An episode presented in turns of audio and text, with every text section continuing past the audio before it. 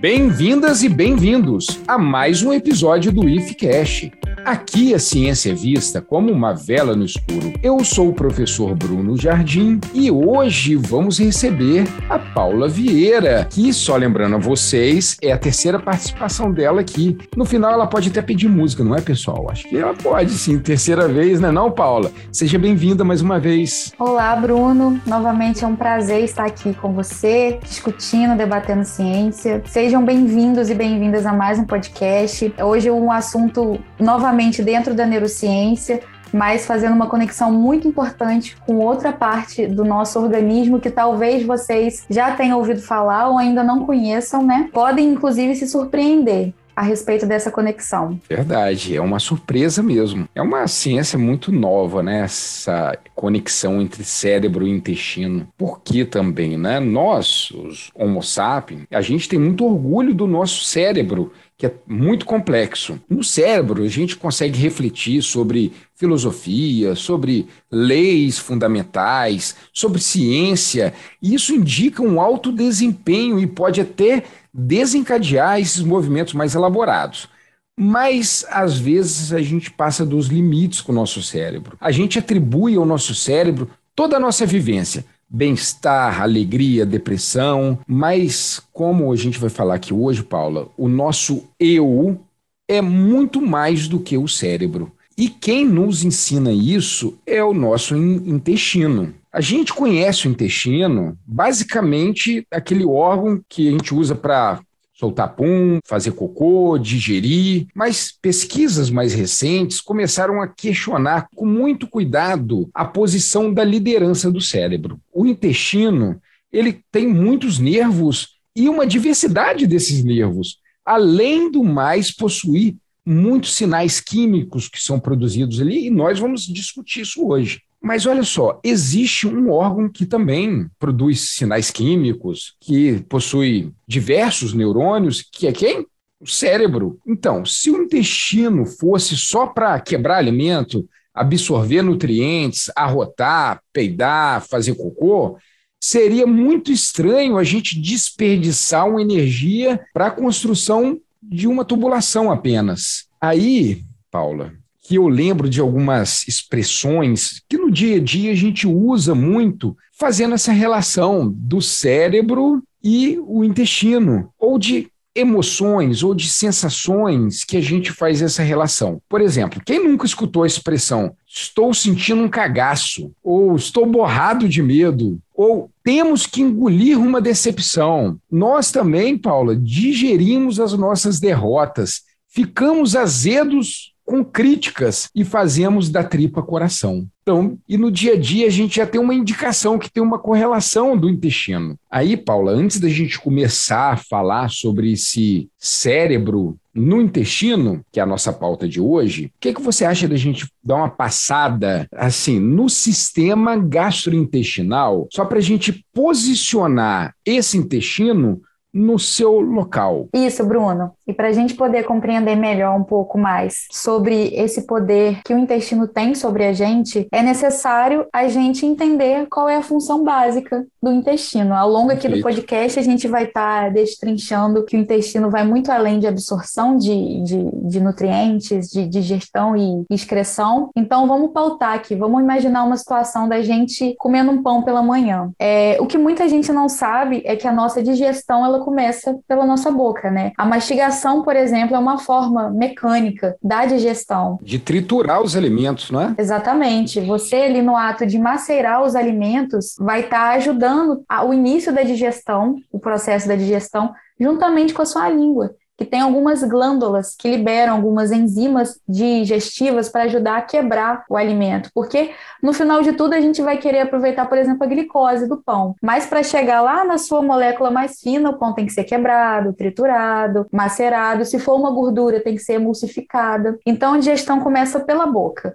Pela língua, pelos dentes. A partir daí, a gente já parte para uma estrutura que ela está presente tanto no sistema respiratório quanto no sistema digestório, que é a faringe. E, e fazendo essa interseção com a faringe, já começa essa forma clichê de tubo que a gente conhece, né, como uma uhum. característica principal. Então, esse pão que a gente comeu, que a gente já triturou, já amassou bastante lá na nossa boca, ele pela laringe segue pelo esôfago, que é aquela porção mais alongada do nosso trato gastrointestinal, né? E um ponto muito interessante aqui, Bruno, a, que vale ressaltar, é que mesmo que a gente esteja se alimentando de cabeça para baixo, o alimento ele vai seguir esse fluxo em relação aos demais, às demais estruturas do intestino. Ele vai empurrando esse alimento, né, esse bolo alimentar depois de mastigado, umedecido pela saliva, ele vai empurrando em uma forma serpenteado, não é? Isso chama movimentos peristálticos, não é isso? Que o esôfago ele é musculoso, né? Então ele vai empurrando até chegar no próximo órgão que é o estômago. É, exatamente. O esôfago ele é revestido por uma musculatura lisa. Então essa musculatura ela ajuda essa ação de empurrar esse bolo alimentar para chegar até o estômago. E no estômago, sabemos que aquela parte ácida que tem um que é caracterizado por um pH bem ácido, né? Isso porque é no estômago que a gente vai dar continuidade a esse processo digestivo, separando em mais partículas esse, esse bolo alimentar. E esse pH ácido do estômago, né, devido à presença do ácido clorídrico, ele vai estar auxiliando também a uma presença de determinada bactéria patogênica. Naquele momento, o nosso o próprio ácido clorídrico, ele já consegue fazer com que essas bactérias não sobrevivam para passar para a próxima etapa da digestão que aí já chega no intestino delgado, né? Que é a estrela do nosso cast de hoje. Exatamente. Ali no intestino delgado, vale ressaltar também que ele vai estar, tá, assim como as demais estruturas, intimamente conectado ao intestino grosso, porque muitos alunos têm uma visão é, errônea que o intestino delgado e o intestino grosso eles são estruturas é, separadas são apenas a mesma estrutura que estão dispostas numa forma um pouco diferente, morfologicamente falando também, de acordo com várias funções, disposto diferentemente, né?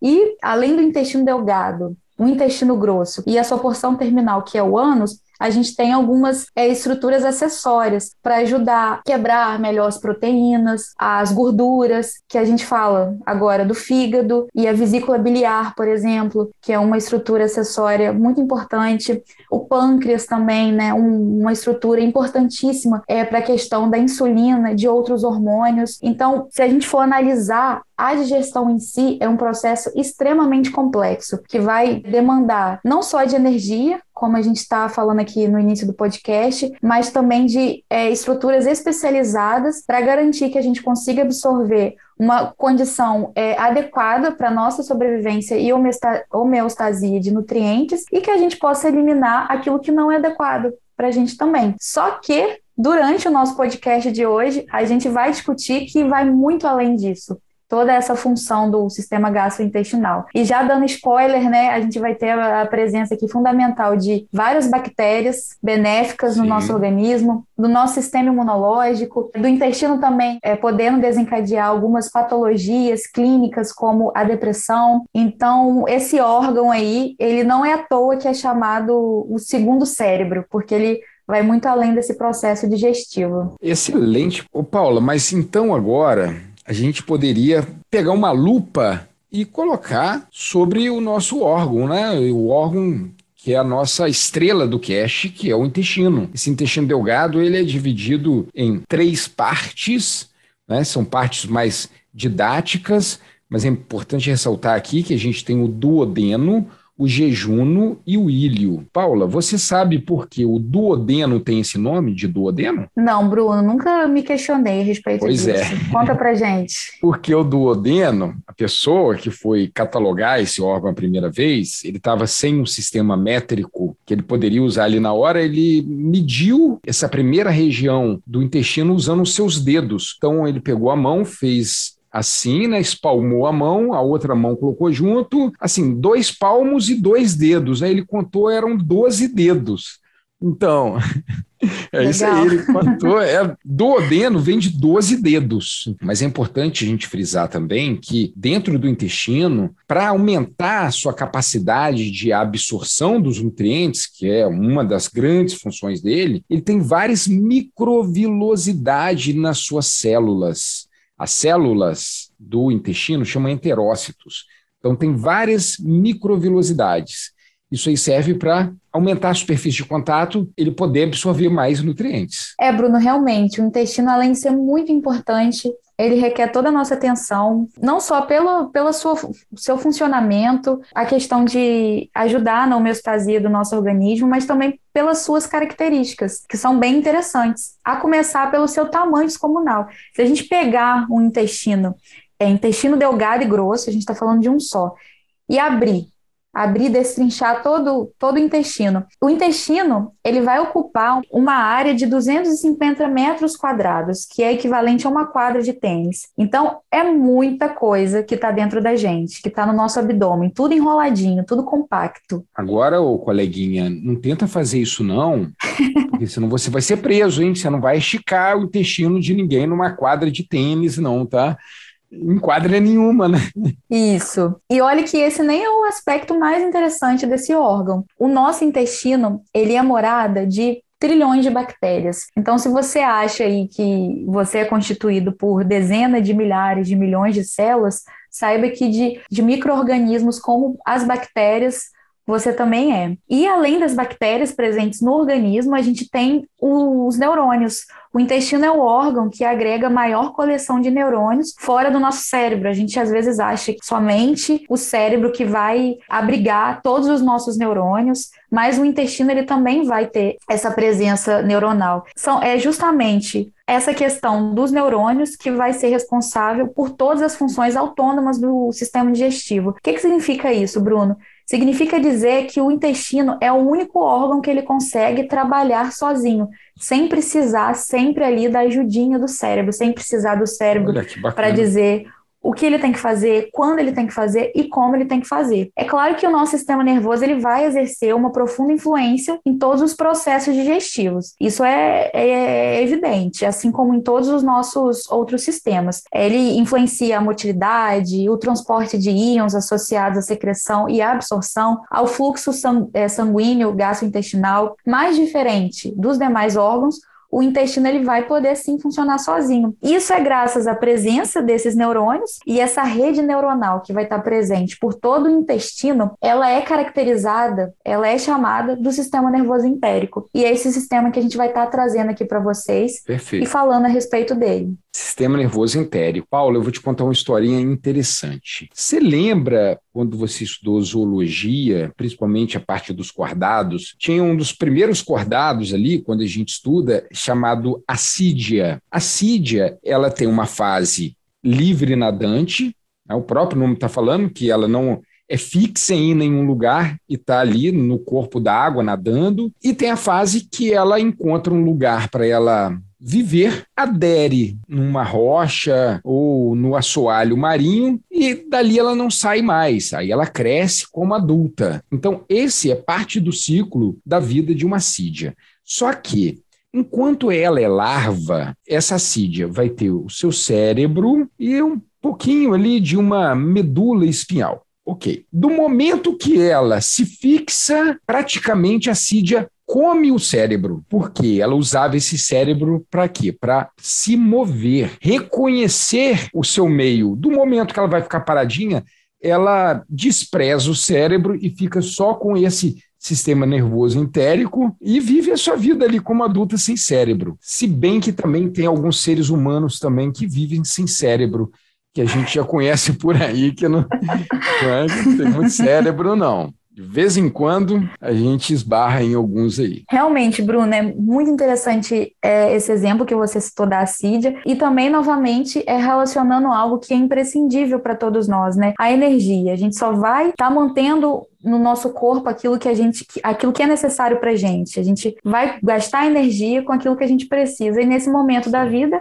a Cídia vai precisar de algo que ela já tem dois em um, né? Um intestino e um, próprio cérebro. E os seus neurônios vinculados em, a esse intestino, não é? Exatamente. Voltando agora a falar um pouco mais sobre o sistema nervoso entérico, a gente tem que pensar que o sistema nervoso entérico vai ser uma rede neuronal que vai se estender ao longo de todo o intestino. Ele também vai revestir o estômago. E por isso, esses, essa rede neuronal ela vai ter, obviamente, seus próprios circuitos neuronais, isso que vai garantir a autonomia do intestino, né, que é devido ao sistema nervoso entérico. E embora o intestino ele funcione de forma independente, ele também vai fazer essa comunicação com o cérebro, porque é vital, é necessário. É, e ele faz essa comunicação com o nosso sistema nervoso central, né, o nosso cérebro, através do sistema nervoso simpático e o parasimpático. Principalmente o simpático, a gente vai ver ao longo do podcast a sua importância, né, e como que ele consegue atuar com o intestino.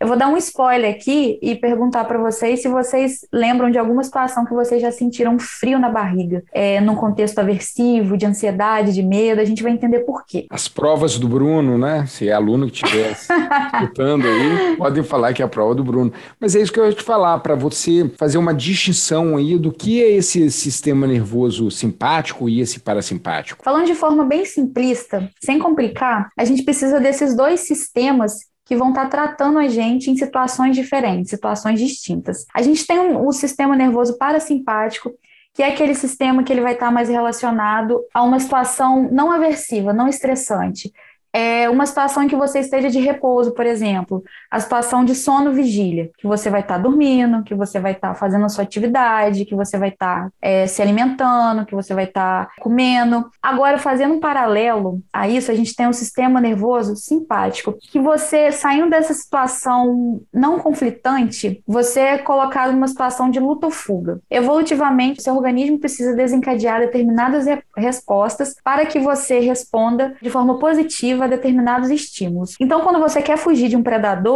o seu sistema nervoso simpático ele é acionado e aí determinadas estruturas que funcionavam melhor é, no sistema nervoso parasimpático, como a digestão, por exemplo, a digestão de um alimento, ela é um pouco deixada de lado. E aí o sistema nervoso simpático ele vai acionar a sua musculatura para que você consiga é, fugir de um predador. Ele vai se preocupar em estruturas do nosso corpo que sejam eficientes para a gente lutar ou fugir. No meu caso, Paula, não é lutar ou fugir.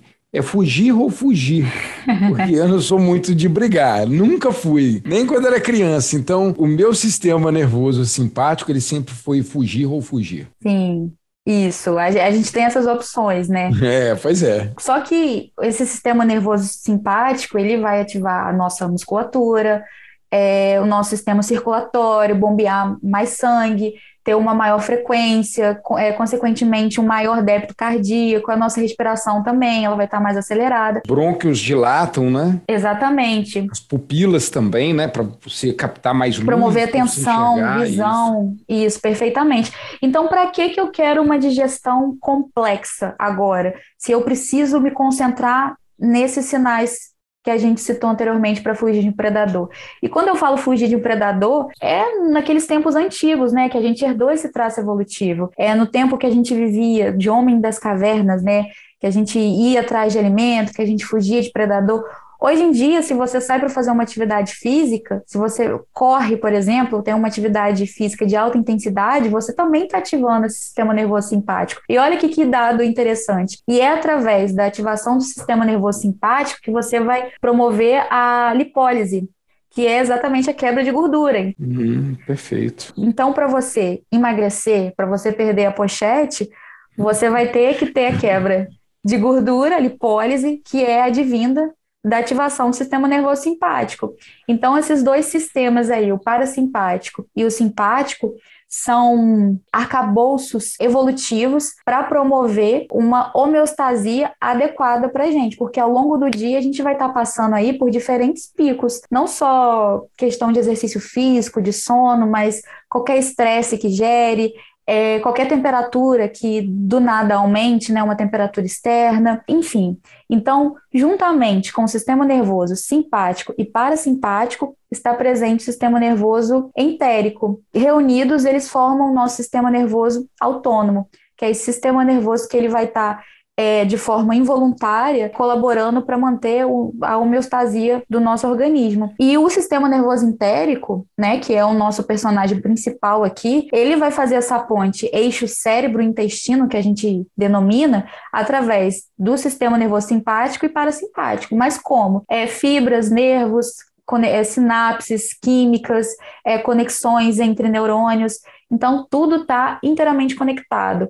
É, o intestino funciona sozinho? Funciona, mas ele funciona melhor conversando com o cérebro. O Paulo, você falou três vezes uma palavra e eu ia te interromper para a gente conversar um pouco sobre essa palavra, porque nós, Bruno e Paula, somos biólogos e a gente usa essa palavra para muita coisa, que é homeostase, Paulo. O que é homeostase? Bom, Bruno, esse termo ele é muito falado mesmo entre nós biólogos e às vezes até a gente se pergunta, o que, mas o que é homeostase, né? Mas antes de tudo, é muito interessante a gente deixar claro que homeostase não é equilíbrio, não é sinônimo de equilíbrio, como muita gente pensa, como eu já pensei algum dia. Como na internet geralmente fala, né? A internet está cheio de equilíbrio. Exatamente, equilíbrio, equilíbrio do organismo, coisa, equilíbrio. equilíbrio do corpo. Mas a homeostase ela não é equilíbrio, porque o equilíbrio você muito facilmente consegue ter com o meio. Você está em equilíbrio com o meio, porque você não precisa gastar energia para que isso aconteça. A homeostase já é um meio de você manter a estabilidade interna do seu organismo, e para manter essa estabilidade, você precisa gastar o ATP, que é a nossa famosa moeda energética, né? E aí, para que a homeostase ela ocorra, né, esse gasto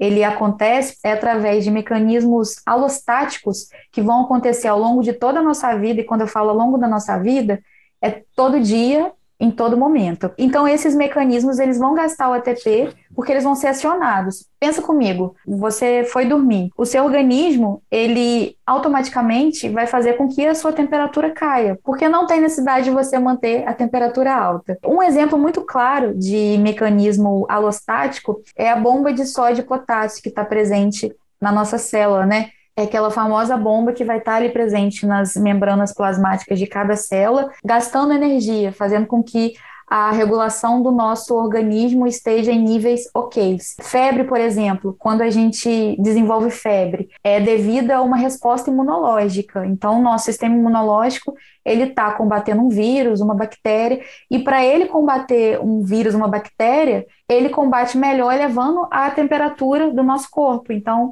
aí em um dos sinais é, cardeais da inflamação, a gente tem a febre. Então, a sudorese, por exemplo, quando a gente está correndo, a gente está trocando muito calor e a gente precisa dissipar de alguma forma esse calor. Então, a gente dissipa por meio do nosso suor. Então, tudo isso não é equilíbrio, porque a gente está gastando energia. São mecanismos alostáticos promovendo a homeostase do nosso corpo, fazendo com que todo o nosso sistema, por exemplo, como sistema digestório, funcione corretamente. Seguindo esse exemplo do suor, você está suando para manter a sua homeostase. Exatamente. Eu, durante uma corrida, estou promovendo a lipólise, como a gente comentou anteriormente. Então, eu preciso liberar essa energia de alguma forma. Libero como? Na forma de calor, pelo suor. Então, é um mecanismo alostático para manter a homeostase do nosso organismo. Então, Paula, vamos voltar um pouco falando do sistema nervoso entérico. Como que a gente pode falar o que é um sistema nervoso entérico? Conceituar o sistema nervoso entérico, Bruno, é dizer que é uma gama, uma rede de neurônios que integram o nosso sistema digestivo. É, e essa rede de neurônios, ela vai ser formada principalmente por dois plexos, os quais estão incrustados na parede de todo trato digestivo, né, que vai do esôfago até o nosso ânus. E aí a gente tem o plexo mientérico e o plexo submucoso. E dentro desses plexos entéricos existem alguns tipos de neurônios, que eles são caracterizados em sua maioria por serem multipolares. E os tipos de neurônios que a gente está falando aqui agora são os neurônios sensoriais, de forma bem simplista, né, para relembrar, são aqueles neurônios que pegam informação externa e passam para o nosso organismo, né, que é, por exemplo, quando a gente leva um choque, a gente coloca a nossa mão no fogo, a gente sente. Então, é a partir dessa conexão do meio externo com o interno, que é o, o neurônio sensorial. E tem os neurônios internos, né? E tem os neurônios motores, que são aqueles que vão promover que vão fazer conexões nervosas, sinapses, para promover a contração muscular. A contração muscular. Um ótimo exemplo. Ô, Paula, quando você fala que a gente tem neurônio, esses plexos, a gente está falando de quantos neurônios? 100 mil neurônios? 10 mil neurônios? Quando a gente fala da presença de neurônios no nosso intestino, né, do sistema nervoso entérico, a gente fala de aproximadamente 100 milhões de neurônios que são Caramba. capazes de regular autonomamente diversas funções fisiológicas e também receber sinais do nosso sistema nervoso central. Eu chutei mal, hein, Paulo? Eu falei de 10 mil neurônios, 100 milhões de neurônios, né? Muita coisa, muita coisa. É mesmo. por isso que a gente tem um, a gente pode dizer que a gente tem um segundo cérebro no nosso abdômen. Então, Paulo, é por isso que esse episódio tem o título de Tem um cérebro no meu intestino faz todo sentido, não é não? Com certeza. Agora a gente sabe que o sistema nervoso central, né, especificamente falando o nosso cérebro, não é a nossa única estrutura que vai comandar o nosso organismo.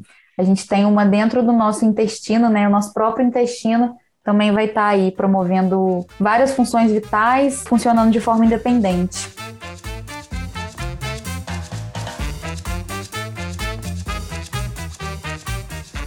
Ô Paula, no início da nossa conversa, você relacionou também o intestino, além da questão de neurônios, mas também com o sistema imunológico. Aonde que entra, então, esse sistema imunológico relacionado com o intestino. Eu me arrisco aqui já de cara falar que como o intestino ele é muito exposto ao meio, né, a gente come, né, a gente põe a mão nas coisas, põe a mão na boca desde criança, a gente tem um contato com o meio externo por causa do nosso sistema gastrointestinal. É assim, talvez, que o nosso sistema imune reconhece moléculas externas ao nosso corpo. Perfeita fala, Bruno. É, a gente tem uma complexa interação entre o nosso sistema nervoso, o nosso sistema imunológico e a nossa microbiota intestinal. E ainda tem a microbiota ainda. Sim, a microbiota está presente no nosso intestino, né? E ela vai influenciar várias ações do nosso intestino, desde a mobilidade, a permeabilidade intestinal, funções das próprias células imunes que vão estar presentes no nosso intestino, que a gente tem célula imune presente no nosso intestino, e também a própria atividade do sistema nervoso entérico, né? E ao longo do nosso trato gastrointestinal, que a gente tem a colonização de mais de 100 trilhões de bactérias.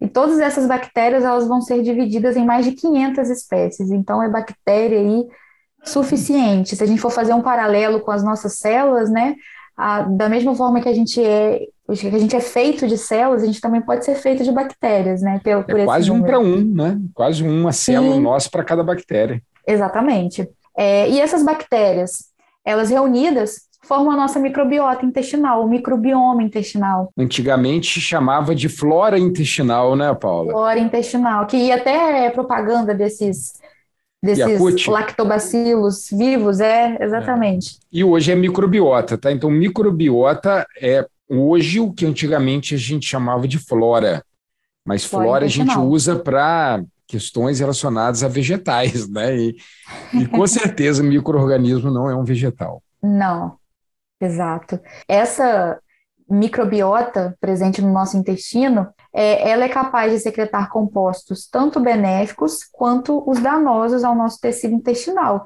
Isso vai estar relacionado, Bruno, à, à presença ou não da desbiose. O que, que seria isso, desbiose intestinal?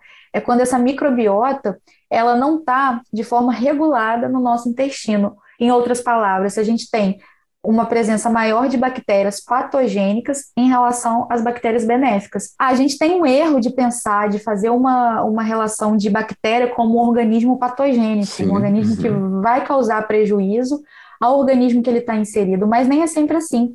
Essas bactérias que fazem a nossa microbiota, elas têm papéis imprescindíveis. Tem muitos alimentos que a gente só consegue extrair nutrientes adequados a partir de reações das bactérias ali presentes, a partir de metabólitos secundários das bactérias. Então, se você não tem uma quantidade de bactéria benéfica dentro da sua é, microbiota intestinal, não adianta se alimentar bem, que você não vai conseguir extrair o necessário dos alimentos. E da mesma forma, se você tem é, uma quantidade maior de bactérias patogênicas, o seu organismo também ele vai estar tá aí com um desequilíbrio, né, causando possíveis patogenias. Então, a desbiose se refere a isso. É, e essa desbiose ela vai modular a nossa é, atividade imunológica. E mais para frente, a gente também vai discutir vai estar tá relacionada com distúrbios, por exemplo, como a depressão.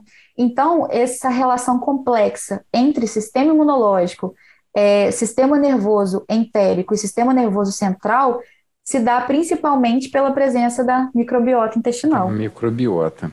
É interessante porque nós começamos a formar a nossa microbiota assim quando a gente nasce, né? Tanto que é muito colocado hoje em dia a questão do parto normal, porque a, o primeiro contato desse bebê com uma microbiota é no canal vaginal da mãe. Se a criança ela nasce num parto de cesariana, ela vai ter mais contato com, vamos dizer assim, com os micro-organismos do hospital do que da mãe. E depois a gente tem o contato através do próprio ato de amamentar. Porque quando a gente fala de microbiota aqui, pessoal, existem vários tipos de microbiota: a intestinal, a da pele, a do canal vaginal. Né? Então, também tem a do seio. Quando a criança vai mamar no peito, ele também vai adquirir a sua microbiota. Por que, que eu estou falando isso? A Paula citou o exemplo aqui de bactérias que pega um, um nutriente e transforma ele em outro. Há muitos anos atrás, quando foram criar um substituto para o leite materno, fizeram o seguinte: extraíram o leite da mãe, levaram para o levaram para o laboratório, analisaram a composição que tinha de açúcar, que tinha de proteína, que tinha de gordura e pronto, fizemos um leite materno artificial. Quando dava esse leite materno para a criança, essa criança passava mal, ela tinha diarreia. O que estava acontecendo ali? Olha só, esse açúcar que tem no leite materno, ele é digerido, ele é transformado pela microbiota do neném. Então, se ele não tinha esse contato com a mãe, ele vai ter problema de absorção de nutrientes. Tanto que uma microbiota intestinal de uma criança que nasceu por parto normal vai ser diferente daquela que nasceu por cesárea. Bem como aquela que amamenta no peito vai ser diferente do que aquela que amamenta em uma mamadeira. Isso. Exatamente. O colostro, né, a gente pode que está presente no leite, né, é a primeira secreção láctea produzida pela mãe, né, que o bebê ele vai ter esse contato. Então a gente pode falar até que é uma imunidade passiva que vai ser passada da mãe para a criança. E aí nessa passagem, né, da mãe para a criança tem a parte da microbiota é presente ali na, na, glândula da mamária da mãe, isso vai ajudar no sistema não só imunológico do bebê, mas também no intestino do bebê. É, e aí vai estar tá auxiliando, por exemplo, protegendo a criança contra possíveis doenças que podem revestir o trato gastrointestinal sem passar pela sua corrente sanguínea. Então, isso é muito interessante também, ver essa relação. Essas pesquisas começaram muito, Paula, utilizando camundongos que a gente chama de germen free. São camundongos quase esterilizados. Ele não tem microbiota, não tem de forma alguma. Os pesquisadores eles testavam tipos de alimentação, tanto nesse germen free quanto nos comuns. Testavam ele quanto ansiedade, quanto o hábito de comer, viram que o germen free ele tinha compulsão por comida muito grande. Ele comia, comia e nada saciava porque parece que ele não conseguia absorver os nutrientes de uma maneira efetiva. Já os que tinham microbiota, sim. Aí o teste foi mais além. Então aí pegaram a microbiota do camundongo e transplantaram para aquele camundongo que não tinha. Esse que não tinha e agora tem, passou a ter uma regularidade para se alimentar, ele perdeu peso, ele ficou menos ansioso. Então, olha só como que a gente está encaminhando a nossa conversa sobre a importância dessa microbiota. Há uma questão também que eu queria comentar com você, Paula. Você falou que ele produz substâncias, várias vitaminas que nós utilizamos, essa microbiota que produz. Sim. Vários ácidos graxos de cadeia curta, de cadeia longa, são produzidos por essas bactérias da microbiota. Aí depois a gente pode conversar melhor sobre moléculas que o intestino e essas bactérias podem produzir que atuam diretamente na questão psíquica do indivíduo. Realmente, é, é interessante essa análise que você fez, né? E é por isso que o nosso intestino ele tem que estar tá contando com um sistema imunológico é bem equilibrado, porque o intestino ele é porta de muitas bactérias patogênicas também, devido a, a esse contato que a gente tem com o meio externo, como você mesmo comentou, Bruno. É, então, ao mesmo tempo que o nosso sistema imunológico ele tem que estar tá ativo no nosso intestino, ele não pode estar tá reativo. Eu não sei se vocês já fizeram uma reflexão aí, mas o sistema imunológico foi o que nos trouxe hoje até onde a gente está, né? Nosso sistema imunológico, evolutivamente falando, é algo imprescindível para a nossa sobrevivência, que, que nos fez evoluir, mas ao mesmo tempo, se ele funciona além do que ele deveria funcionar, ele acaba causando dano ao nosso próprio organismo, né? O seu, a sua inflamação exacerbada, a presença exacerbada de citocinas, causa danos, né? A gente conhece aí as doenças autoimunes. Então, tudo presente dentro do nosso é, intestino, especificamente o nosso sistema nervoso entérico, ele tem que conversar de forma equilibrada com o nosso sistema nervoso imunológico. Para finalizar essa parte, é um ponto bastante interessante aqui que a gente comentou lá no início do podcast sobre o sistema nervoso simpático, porque que ele é tão importante para o nosso sistema nervoso entérico é porque os neurônios presentes no intestino, né, eles vão ser responsáveis por diversas funções autônomas que fazem com que o intestino seja um, um órgão autônomo. Só que não é qualquer neurônio que vai participar dessa conversação com o nosso sistema é, imunológico, né? São os neurônios do sistema nervoso simpático que vai conversar, por exemplo, com os macrófagos, principais células de defesa da nossa é, imunidade inata, que é aquela primeira imunidade, quando é, o sistema imunológico é ativado, quando vê de cara um antígeno. É o sistema nervoso simpático que vai desencadear aquelas respostas a situações estressantes que a gente comentou aqui, que o Bruno ou foge ou foge. e, ou foge ou foge. É, é, justamente esses neurônios do simpático que vão fazer com que o intestino ative essas células imunológicas. E aí, olha só que interessante, o, os neurônios mais próximos do interior do tubo digestivo, eles vão alertar os macrófagos sobre a presença de algum microorganismo causador de doença. E aí esses macrófagos vão fazer com que o organismo de alguma forma morra ou fique atenuado em sua resposta. E aí a gente tem aquelas famosas respostas imunológicas, né? A gente tem às vezes um vômito, um enjoo, é, uma sudorese, isso tudo para desencadear respostas, mecanismos alostáticos para poder promover uma homeostasia, ali presente no nosso intestino. Só que quando essa inflamação, quando essas respostas inflamatórias, elas são exacerbadas, elas são mais do que deveriam para atacar uma bactéria, por exemplo, isso pode causar dano tecidual ali no intestino e também pode causar não só um dano ali no nosso intestino, mas também em tecidos subjacentes. organismo Exatamente. Todo. Então, por isso que é importante, pessoal, a gente ter um equilíbrio em tudo. Um equilíbrio na comunicação entre cérebro e intestino, é, comunicação entre sistema nervoso entérico e imunológico, tudo para promover, novamente falando aqui, uma homeostasia ao nosso organismo.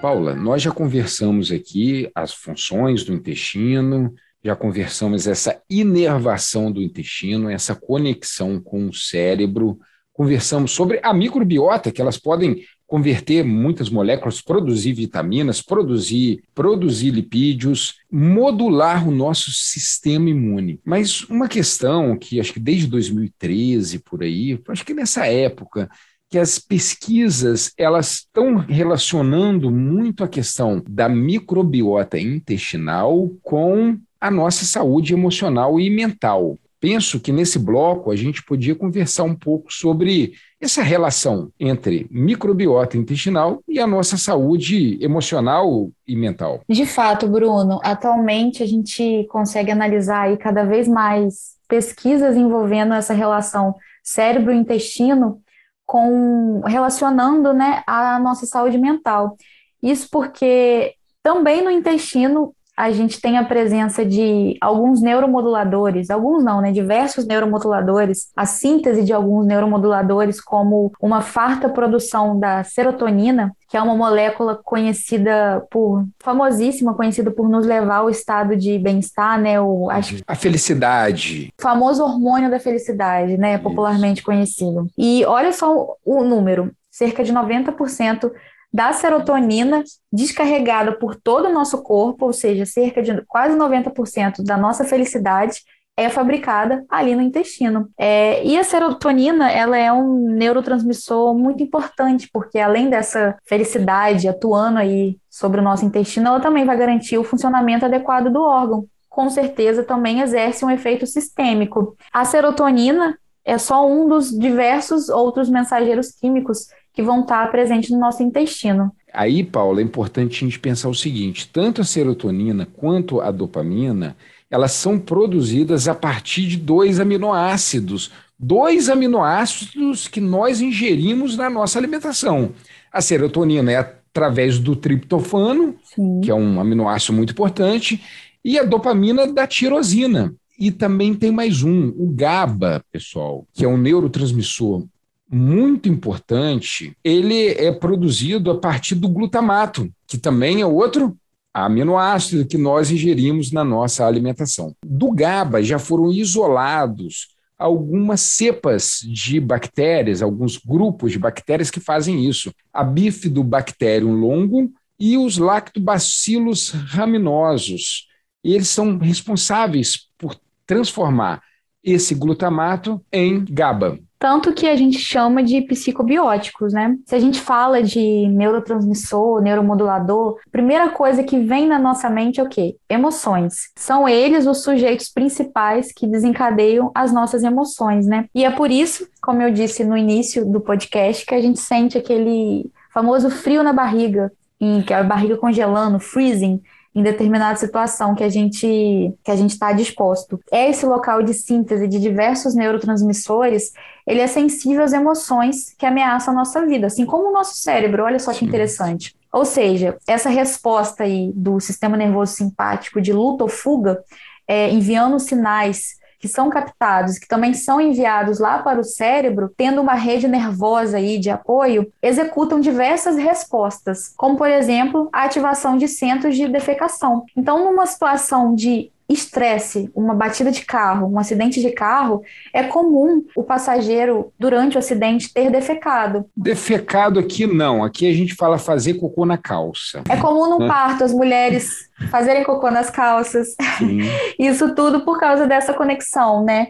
desses, da presença desses neuro, neuromoduladores. E olha só que interessante, essas substâncias encarregadas de transmitir recados de um lado para o outro, tanto do cérebro para o intestino, tanto do intestino para o cérebro. É uma conversa que acontece diretamente por meio de uma estrutura denominada nervo vago, que é uma estrutura nossa que vai passar pelo tórax e que vai ligar o trato gastrointestinal até a cabeça. Então, se até esse momento do podcast você ainda tinha dúvida se existia ou não o eixo cérebro-intestino, agora eu acho que fica claro, né? É algo bastante concreto que forma esse meio de comunicação eficaz. Em várias situações são disparadas é, respostas, recados, ou para o cérebro montar uma circuitaria aí em forma de resposta, ou para o intestino também. Então é uma comunicação, é um eixo bidirecional. Ô Paula, eu vou fazer um comentário sobre um experimento. É um experimento antigo, também é dessa época, 2013 também. Antigo não, né? 2013 foi logo ali. Do experimento do camundongo nadador. O que, que os pesquisadores fizeram? Eles pegaram um grupo de camundongos que tinham uma certa microbiota, uma microbiota definida, e pegaram outro que tinha outro tipo de microbiota. Eles perceberam o seguinte: o grupo 1, eu vou chamar de 1, ele era mais depressivo. Como que os pesquisadores sabiam que o camundongo tinha depressão, pessoal? Eles colocavam dentro de um aquário com água, um aquário que o camundongo ele não conseguia colocar o pé. Então ele tinha que nadar, né? Tinha que nadar o que a gente chama de cachorrinho, sabe? Ficar dando aquelas pedaladinhas dentro d'água. Um nado forçado, né? Isso aí, um nado forçado. O que que acontece? Esses camundongos que tinham depressão, eles paravam de nadar muito cedo. Rapidamente eles paravam. Eles não tinham esperança de chegar até a borda. Já aqueles camundongos que não tinham depressão, eles nadavam, nadavam, nadavam até a exaustão. Lógico, pessoal, era um experimento controlado, nenhum pesquisador deixava o camundongo morrer, não, mas sentia que ele estava nadando em exaustão. Aí o que, que os pesquisadores fizeram? Pegaram a microbiota desse grupo 2, que não tinha depressão, e transplantaram para aquele grupo 1 que tinha depressão. O que, que aconteceu? Esse do grupo 1 começou a nadar, nadar com mais esperança. A gente está falando com camundongo, a gente está falando experimentalmente em laboratório, tá? Eles, tipo, que encontraram, aí eu vou falar uma palavra aqui que eu não queria, uma cura para depressão nos camundongos, nesse experimento controlado, tá, pessoal? Só que, quando os pesquisadores isolaram os nervos vagos, tanto dos camundongos do grupo 1 quanto do grupo 2, eles cessaram essa esperança de atingir a borda do aquário. Então, primeiro, eles viram que a microbiota estava relacionada com essa questão da depressão, e segundo, quem fazia esse trânsito entre o intestino e o cérebro era o nervo vago. Muito legal. Lógico, pessoal, que a gente tem muita coisa para descobrir ainda, muita coisa para estudar. Vocês que estão escutando o podcast e pensar numa área da biologia que tem muita franja ainda, muita coisa para se conhecer é a questão desse eixo intestino-cérebro, é a questão é a questão da microbiota intestinal. Realmente, Bruno, há muitas pesquisas envolvendo a depressão, né, como um dos transtornos mentais sendo influenciado pela microbiota intestinal. E nessas pesquisas foram analisada, analisadas as microbiotas intestinais de pacientes com depressão e sem esse transtorno psiquiátrico, e foi visto que são microbiotas diferentes. E não só também é, a depressão, né? A gente também já tem dados aí relacionados com o Parkinson, é, o autismo, o, o Alzheimer, é, então é um mundo aí de essa relação aí com esses transtornos mentais que a microbiota ela pode estar influenciando. Mas, ô Paula, uma questão, se não tem, vai ter daqui a pouquinho. Essas pesquisas sobre microbiota, é, ligado ao Alzheimer, ligado a Parkinson, a, a autismo, é, são pesquisas recentes. Lembra que eu falei sobre o camundongo de 2013? As pessoas estão pesquisando muito ainda, né? A franja do conhecimento. Você sabe o que, que isso está me cheirando? Que daqui a pouquinho a gente vai ter alguma pseudociência relacionada a isso, algum charlatão querendo empurrar para as pessoas vai. coisas que falam que é para microbiota que vai resultar em algum benefício para a pessoa. Então, pessoal, quando a gente fala aqui de depressão, Parkinson, Alzheimer, transtorno do espectro autista. A gente não está falando que a microbiota vai resolver o problema. A gente está comentando aqui que existem pesquisas mostrando a influência dessa microbiota e a saúde desses pacientes. Legal, Bruno. É, é importante a gente deixar claro, né, que a, a ciência é algo que é construído conectado. É, a ciência nem sempre vai nos trazer respostas isoladas. E imediata, né? A gente não tem essas respostas Certeza. imediatas. E já que a gente está falando dessa influência da microbiota com essas, esses distúrbios neurológicos, como que a gente pode estar tá evitando uma desbiose intestinal, né? Essa desbiose da microbiota. É muito claro, a resposta é muito óbvia, é cuidando da nossa microbiota. A, a nossa microbiota, né, as bactérias presentes são como tamagotchi. Então a gente tem que dar comida adequadamente para as bactérias. Se a gente tem uma uma microbiota rica, a gente precisa de uma dieta diversificada. Uma dieta variada, rica em diversos nutrientes, para que através desses nutrientes a gente possa sintetizar diversos neurotransmissores, não só neurotransmissores, né, mas como a gente disse recentemente. Então, para a gente promover o bem-estar, cuidar bem da nossa microbiota e, consequentemente, da nossa saúde intestinal e, consequentemente, da nossa saúde mental, a gente precisa ter uma dieta rica. E se a gente não alimenta direito os nossos micróbios, as nossas bactérias, com certeza a gente vai ter influência aí nessa cadeia. É, não só em síndromes intestinais, né, síndromes gástricas, mas a gente também pode ter alguns transtornos psiquiátricos. Então, cuidem da sua microbiota.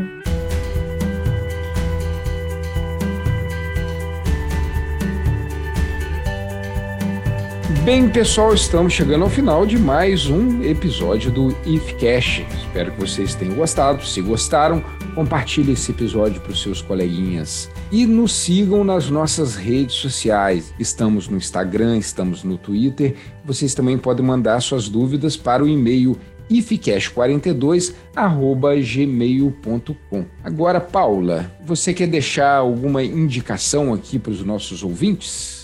Sim, é sempre bom, Bruno. Ainda mais como a gente vem discutindo aqui, esse tema que é, está tão em alta, é uma área aí que vai abraçar por muito tempo vários pesquisadores, é, vai dar para fazer muita ciência legal em cima dessa temática. Eu vou deixar aqui como livros, né, como leitura, três obras que são bem bacanas e elas vão variando entre a didática, né, uma é mais densa que a outra, uma é mais expositiva. Então vale a pena a gente poder conhecer de forma ampla esse tema. A gente tem um livro que é muito famoso, que é o Segundo Cérebro.